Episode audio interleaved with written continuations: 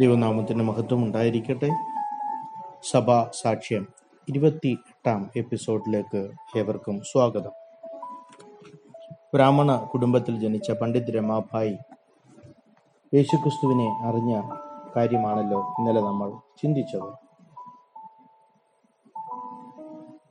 അവർ മനസ്സിലാക്കിയ വേദങ്ങൾ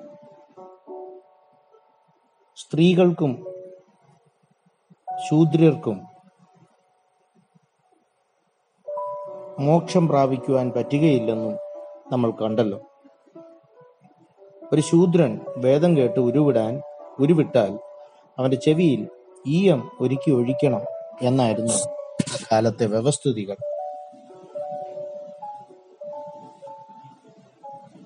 ഒരു ശൂദ്രൻ മറ്റു മൂന്ന് ജാതിക്കാരുടെ അടിമയാണെങ്കിൽ അടുത്ത ജന്മത്തിലെങ്കിലും അവനൊരു ഉന്നത ജാതിയിൽ ജനിക്കുവാൻ സാധ്യതകളുണ്ട് എന്നാണ് അവർ പഠിപ്പിച്ചിരുന്നത്. പ്രത്യേകിച്ച് മറ്റു മൂന്ന് ജാതികൾ ഉയർന്ന ജാതികളായ ബ്രാഹ്മണർ ക്ഷത്രിയർ വൈശ്യർ. അതും ദശലക്ഷ വർഷങ്ങൾക്ക് ശേഷമാണ്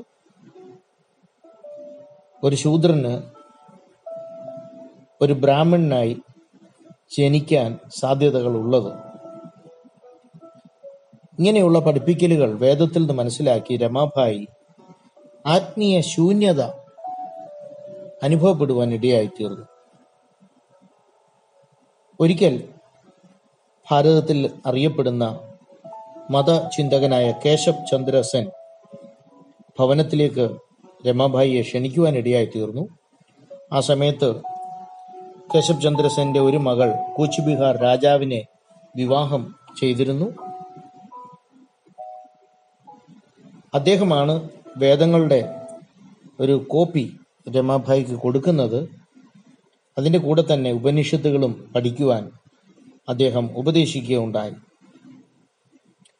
കൽക്കട്ടയിലായിരിക്കുന്ന ഈ സമയത്താണ് തന്റെ ഏക സഹോദരനും മരിക്കുവാനിടയാകുന്നത്. ഏകദേശം ഒറ്റപ്പെട്ട ഒരു അവസ്ഥ ഇരുപത്തിരണ്ടാമത്തെ വയസ്സുവരെ രമാഭായി അവിവാഹിതയായി തന്നെ തുടർന്നു. മതത്തിലുള്ള തന്റെ വിശ്വാസം കുറഞ്ഞ് നഷ്ടപ്പെടുന്നത് കൊണ്ട് താൻ ബംഗാളിലായിരിക്കുമ്പോൾ ഒരു ശൂദ്രനെ വിവാഹം ചെയ്യുവാൻ ഇടയായിത്തീർന്നു. അന്നുണ്ടായിരുന്ന ബ്രാഹ്മണ സമൂഹത്തിന്റെ എതിർപ്പുകൾ നേരിടുവാൻ അത് കാരണമായി തീർന്നു എന്നാൽ കോളറ മൂലം രണ്ടു വർഷത്തിനു ശേഷം തന്റെ ഭർത്താവ് മരിക്കുവാൻ ഇടയായി തീർന്നു ഒരു കുഞ്ഞ് മനോരമ ഒരു കുഞ്ഞു മകൾ മാത്രം ശേഷിക്കുവാൻ ഇടയായി തീർന്നു ഏകദേശം ബംഗാളിലും ആസാമിലുമായി ചിലവഴിച്ച നാല് വർഷക്കാലം ബംഗാളി ഭാഷ പഠിക്കുവാൻ ഇടയായി തീർന്നു ഭർത്താവുമായി ആസാമിൽ താമസിക്കുമ്പോൾ എങ്ങനെയോ തന്റെ ലൈബ്രറിയിൽ തന്റെ പുസ്തക ശേഖരത്തിൽ ഒരു ചെറിയ പുസ്തകം കാണുവാൻ ഇടയായി. അത് അവിടെ എങ്ങനെ വന്നു എന്ന് അവർക്കറിയില്ല. ബംഗാളി ഭാഷയിലുള്ള ലൂക്കോസിന്റെ സുവിശേഷമായിരുന്നു അത്. അവരത് വായിച്ചു. അങ്ങനെ ആസാമിൽ സിൽച്ചറിലുള്ള ഒരു ബാപ്റ്റിസ്റ്റ് മിഷണറി റവറൻ അലൻ അവരുടെ അടുക്കൽ കടന്നു വരികയും സുവിശേഷം പങ്കിടുകയും ഒക്കെ ചെയ്തു. ആ സമയം അദ്ദേഹം കൊടുത്ത വിശുദ്ധ വേദപുസ്തകം. ഉൽപ്പത്തി ഒന്നാം ഒന്നാം അധ്യായം മുതൽ വായിച്ചപ്പോൾ അതിലുള്ള ചരിത്ര സംഭവങ്ങൾ അല്ലെങ്കിൽ സൃഷ്ടി വിവരണങ്ങൾ അവർക്ക് വളരെ ആകർഷകമായി തോന്നി. ഇത് സത്യം സത്യമാണെന്ന് അവർ വിശ്വസിക്കുവാൻ ഇടയായി തീർന്നു ക്രിസ്ത്യാനിത്വത്തെക്കുറിച്ച് കൂടുതൽ പഠിക്കുവാനാണ് അവർ ആഗ്രഹിച്ചത്. ഭർത്താവ് വളരെ എതിർത്തിരുന്നു. പ്രത്യേകിച്ച് ബാപ്റ്റിസ്റ്റ് മിഷണറി അവരുടെ ഭവനത്തിൽ കൂടെ കൂടെ വരുന്നതും ഒക്കെ എതിർത്തിരുന്നു. ഒരു വിധത്തിൽ പറഞ്ഞാൽ ആ ഭർത്താവ് ജീവിച്ചിരുന്നെങ്കിൽ ഇവർക്ക് വിശ്വാസത്തിൽ മുമ്പോട്ട് പോകുവാൻ വളരെ പ്രതിസന്ധികൾ നേരിടേണ്ടി വന്നിരുന്നു വന്നിരിക്കാം എന്ന് അവർ അവരുടെ ആത്മകഥയിൽ വിവക്ഷിക്കുന്നുണ്ട്. ഭർത്താവ് മരിച്ചതിനു ശേഷം അവർ ആസാമിൽ നിന്ന് പൂനെയിലേക്ക് വരുവാൻ ഇടയായി തീർന്നു പൂനെയിൽ അവർക്ക് പലരും അവരോട് കനിവോടെ ഇടപെട്ടു.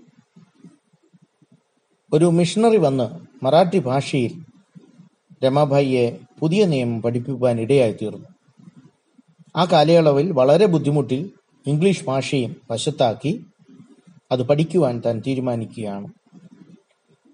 റവറൻ ഗോറെ ഹിന്ദു മതവും ക്രിസ്ത്യൻ മതവും തമ്മിലുള്ള വ്യത്യാസം വളരെ നന്നായി മനസ്സിലാക്കി കൊടുക്കുവാൻ ഇടയായി തീർന്നു അങ്ങനെ സ്ഥാപിക്കപ്പെട്ട പരിചയക്കാർ മൂലം ആയിരത്തി എണ്ണൂറ്റി എൺപത്തി മൂന്നിൽ ഉപരിപഠനാർത്ഥം അല്ലെങ്കിൽ മെഡിക്കൽ വിദ്യാഭ്യാസത്തിനായി ഇംഗ്ലണ്ടിലേക്ക് പോകുവാൻ ഇടയായി തീർന്നു ഒരു വിധവയായപ്പോൾ തല മുണ്ടനം ചെയ്ത് വെള്ള സാരി ഉടുത്ത് അവർ മുന്നോട്ട് ജീവിക്കുമ്പോൾ അവർക്ക് മനസ്സിലായത് തന്നെ പോലെയുള്ള ഇരുപത്തിരണ്ട് ദശലക്ഷത്തിലധികം ചെറുപ്പക്കാരികളായ വിധവമാർ ഭാരതത്തിലുണ്ട്.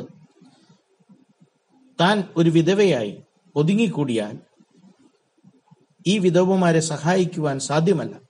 അവർക്ക് വേണ്ടി എന്തെങ്കിലും ചെയ്യണമെന്നുണ്ടെങ്കിൽ ആ അവസ്ഥയിൽ നിന്ന് താൻ വെളിയിൽ വന്നേ പറ്റുകയുള്ളൂ എന്ന് തനിക്ക് ബോധ്യമായി. അങ്ങനെയാണ് പൂനെയിൽ ആര്യ മഹിളാ സമാജം സ്ഥാപിക്കുന്നത്. മാത്രമല്ല അനാഥ കുട്ടികളും വിധവുമാർക്കുമൊക്കെ താമസിക്കുവാനുള്ള കേന്ദ്രങ്ങൾ അവിടെ പണിയുവാൻ ഇടയായി തീർന്നു അത് ബോംബെയിലേക്കുമൊക്കെ അതിന്റെ വ്യാപനമുണ്ടായി. ഇവിടെ അടിസ്ഥാന പഠനവും തൊഴിൽ പരിശീലനവും കൊടുത്ത് സമൂഹത്തിൽ പിന്തള്ളപ്പെട്ട പലതരത്തിലുള്ള വിധവമാരും വേശ്യാവൃത്തിയിലേക്ക് തള്ളിയിട്ട അനേക സ്ത്രീകളെയും ഉദ്ധരിച്ചുകൊണ്ട് അവരെ കർമ്മപഥത്തിൽ കൊണ്ടുവന്ന് സമൂഹത്തിൽ സമൂല മാറ്റം വരുത്തി സമൂഹത്തിന് പ്രയോജനമുള്ളവരായി മാറ്റുന്ന ഒരു നല്ല പ്രവൃത്തി ചെയ്യുവാനാണ് രമാഭായി ആഗ്രഹിച്ചത്. സ്ത്രീകളുടെ അവകാശത്തിനും ക്ഷേമത്തിന്റെയും വക്താവായി മാറുകയായിരുന്നു പണ്ഡിത് രമാഭായി. അതിന് തൻ ഉപരിപഠനം ആവശ്യമാണെന്നും അതിനുവേണ്ട സാഹചര്യങ്ങൾ ഒരുക്കേണ്ടതിനുമായിട്ടാണ് ഇംഗ്ലണ്ടിലേക്ക് കടന്നു പോകുന്നത് എന്നാൽ ഇംഗ്ലണ്ടിൽ കടന്നുപോയി അവരുടെ ജീവിതം മാറ്റിയെടുത്ത അനേകരെ കാണുവാൻ ഇടയായി തീർന്നു വിധവമാരുടെ ഇടയ്ക്കിലും മറ്റ് സമൂഹം തള്ളിക്കളഞ്ഞവരുടെ ഇടയിലൊക്കെ പ്രവർത്തിക്കുന്ന നല്ല ക്രിസ്ത്യൻ മിഷണറിമാരെ അവിടെ പരിചയപ്പെടുവാൻ ഇടയായി തീർന്നു യേശുക്രിസ്തുവിന്റെ സ്നേഹം യഥാർത്ഥമായി സമൂഹത്തിൽ തള്ളപ്പെട്ടവരിലേക്ക് വ്യാപരിക്കുന്നത് അല്ലെങ്കിൽ മറ്റുള്ളവർ എത്തിച്ചു കൊടുക്കുന്നത് ആ യേശുവിന്റെ സ്നേഹം മറ്റുള്ളവർ മനസ്സിലാക്കി ആ ജീവിതത്തിൽ ഉദ്ധാരണം പ്രാപിക്കുന്നതുമൊക്കെ രമാഭായിയെ വല്ലാതെ ആകർഷിക്കുവാൻ ഇടയായി തീർന്നു തന്റെ ഉള്ളിൽ പല പ്ലാനുകൾ പദ്ധതികൾ ഭാരതത്തിൽ എന്തു ചെയ്യാൻ പറ്റും എന്നുള്ളത് കണക്കുകൂട്ടുകയായിരുന്നു ആ മകളാരത്നം സമൂഹത്തിൽ ഇരുട്ടിലായ സ്ത്രീകളെ വീണ്ടെടുക്കുക എന്ന ഉദ്ദേശത്തോടു കൂടി ഇന്ത്യയിൽ ഇങ്ങനെയുള്ളത് അവരുടെ മതത്തിൽ അല്ലെങ്കിൽ അവരുടെ മത സംഘടനകളിലൊക്കെ ഇങ്ങനെയുള്ള ഒരു അവസ്ഥ കേട്ടിട്ട് പോലുമില്ല. അബദ്ധസഞ്ചാരം നടത്തുന്നവരെയൊക്കെ നായ്ക്ക് ഏൽപ്പിച്ചു കൊടുക്കുകയും കാരണം ഇവരൊന്നും സഹതാപം അർഹിക്കുന്നില്ല എന്നുള്ള ഒരു പഠിപ്പിക്കലാണ് താൻ ഉൾപ്പെട്ടിരുന്ന ആദ്യ മത വിഭാഗങ്ങൾ അല്ലെങ്കിൽ ഉന്നത ജാതിക്കാർ ഒക്കെ അങ്ങനെ പഠിപ്പിച്ചു വെച്ചിരുന്നത്.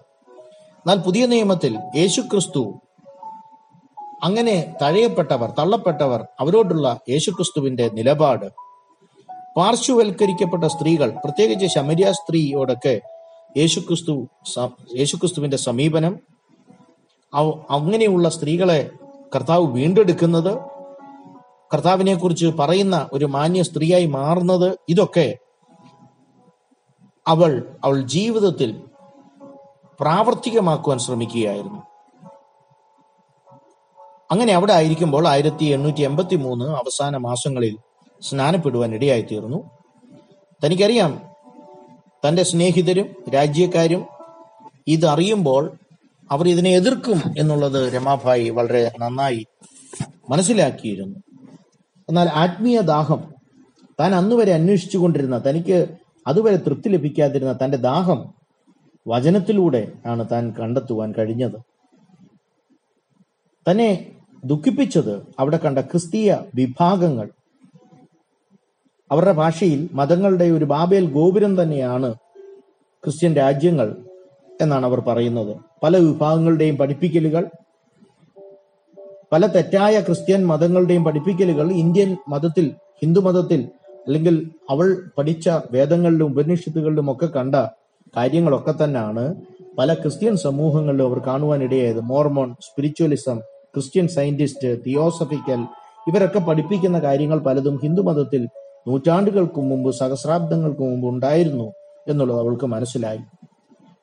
അമേരിക്കയിലും കടന്നു ചെല്ലുമ്പോൾ ഇതുപോലുള്ള കൂട്ടരെ അവർ കാണുവാൻ ഇടയായി തീർന്നു ക്രിസ്ത്യൻ സമൂഹങ്ങളാണെങ്കിലും അടിസ്ഥാന ഉപദേശങ്ങൾ എല്ലാം തെറ്റായി പഠിപ്പിക്കുന്ന അവരുടെ വസ്ത്ര ധാരണം മാത്രം ഭാരതത്തിൽ നിന്ന് വ്യത്യാസമുള്ളൂ. ബാക്കി പഠിപ്പിക്കലുകളെല്ലാം ഒരുവിധം ഹിന്ദു മതത്തിന്റെതാണ്. എന്നവർ മനസ്സിലാക്കുവാൻ ഇടയായി തീർന്നു എട്ട് വർഷം കഴിഞ്ഞിട്ടും ഒന്നിലും ഒരു സംഘടനയിലും ഒരു പൂർണത കാണുവാൻ അവർക്ക് കഴിഞ്ഞില്ല.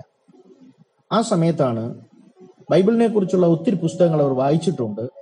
എന്നാൽ ആ കാലയളവിൽ ബൈബിൾ മാത്രം വായിക്കുവാനും അത് മാത്രം കേന്ദ്രീകരിക്കുവാനും അവർ തീരുമാനമെടുക്കുകയാണ്.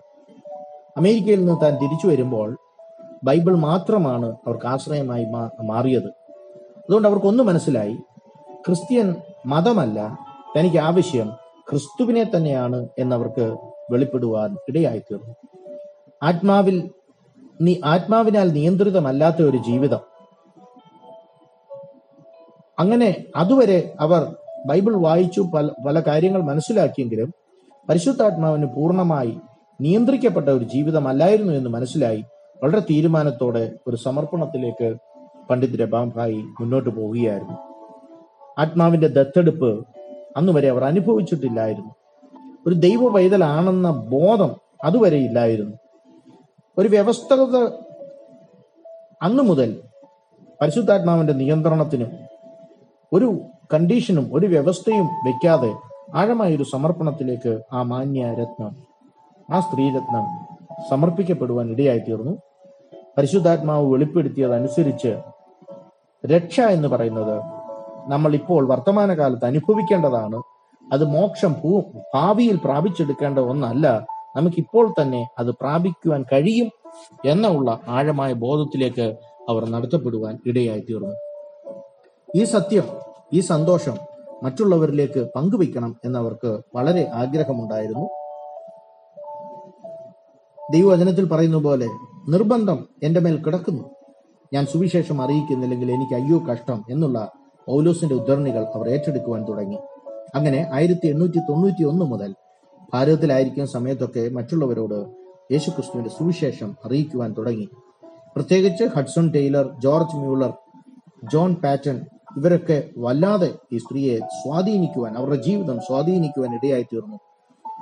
എന്തുകൊണ്ട് വിശ്വാസത്താലുള്ള മിഷൻ പ്രവർത്തനങ്ങൾ ഇന്ത്യയിൽ വരുന്നില്ല എന്നവർ പ്രാർത്ഥനയിൽ ദൈവത്തോട് ചോദിച്ചപ്പോൾ ദൈവം മറുപടി കൊടുത്തത് നിനക്ക് എന്തുകൊണ്ട് അങ്ങനെയുള്ള ഒരു വിശ്വാസത്തിലുള്ള ഒരു മിഷൻ തുടങ്ങിക്കൂടാ?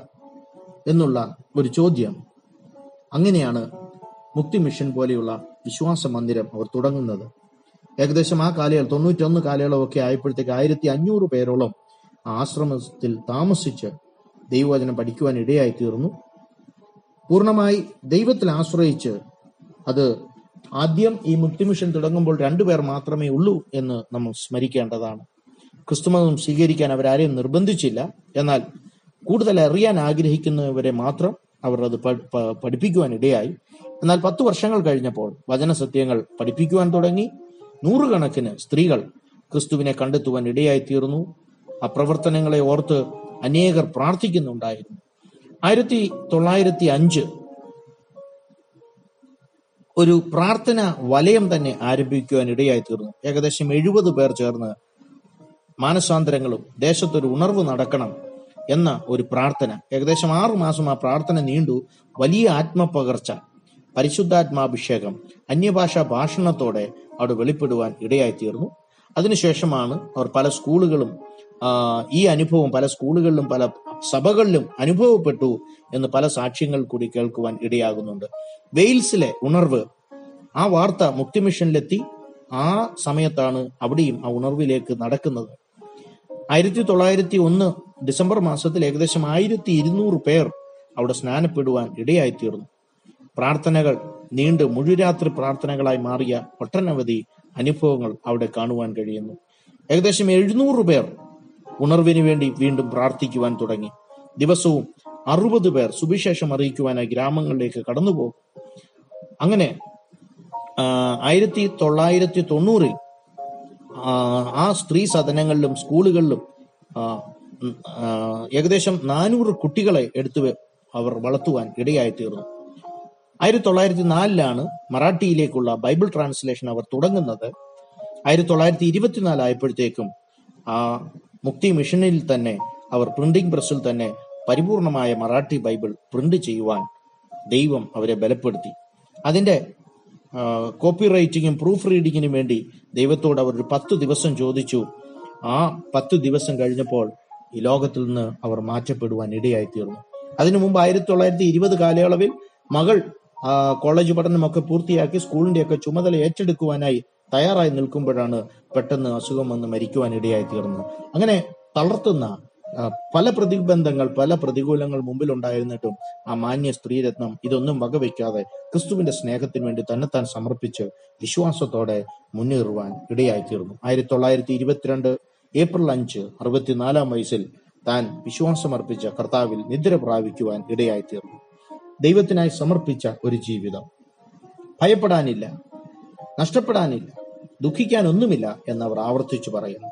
നവഭാരതത്തിന്റെ ഒരു മഹിള രത്നമായിരുന്നു ക്രിസ്തുവിൽ നിന്ന് ശക്തി ആർജിച്ച് പരിശുദ്ധാത്മാവിനാൽ നിയന്ത്രി നിയന്ത്രിതമായിരുന്ന പണ്ഡിറ്റ് രമാഭായി. ദൈവം നിങ്ങളെ ധാരാളമായി അനുഗ്രഹിക്കട്ടെ.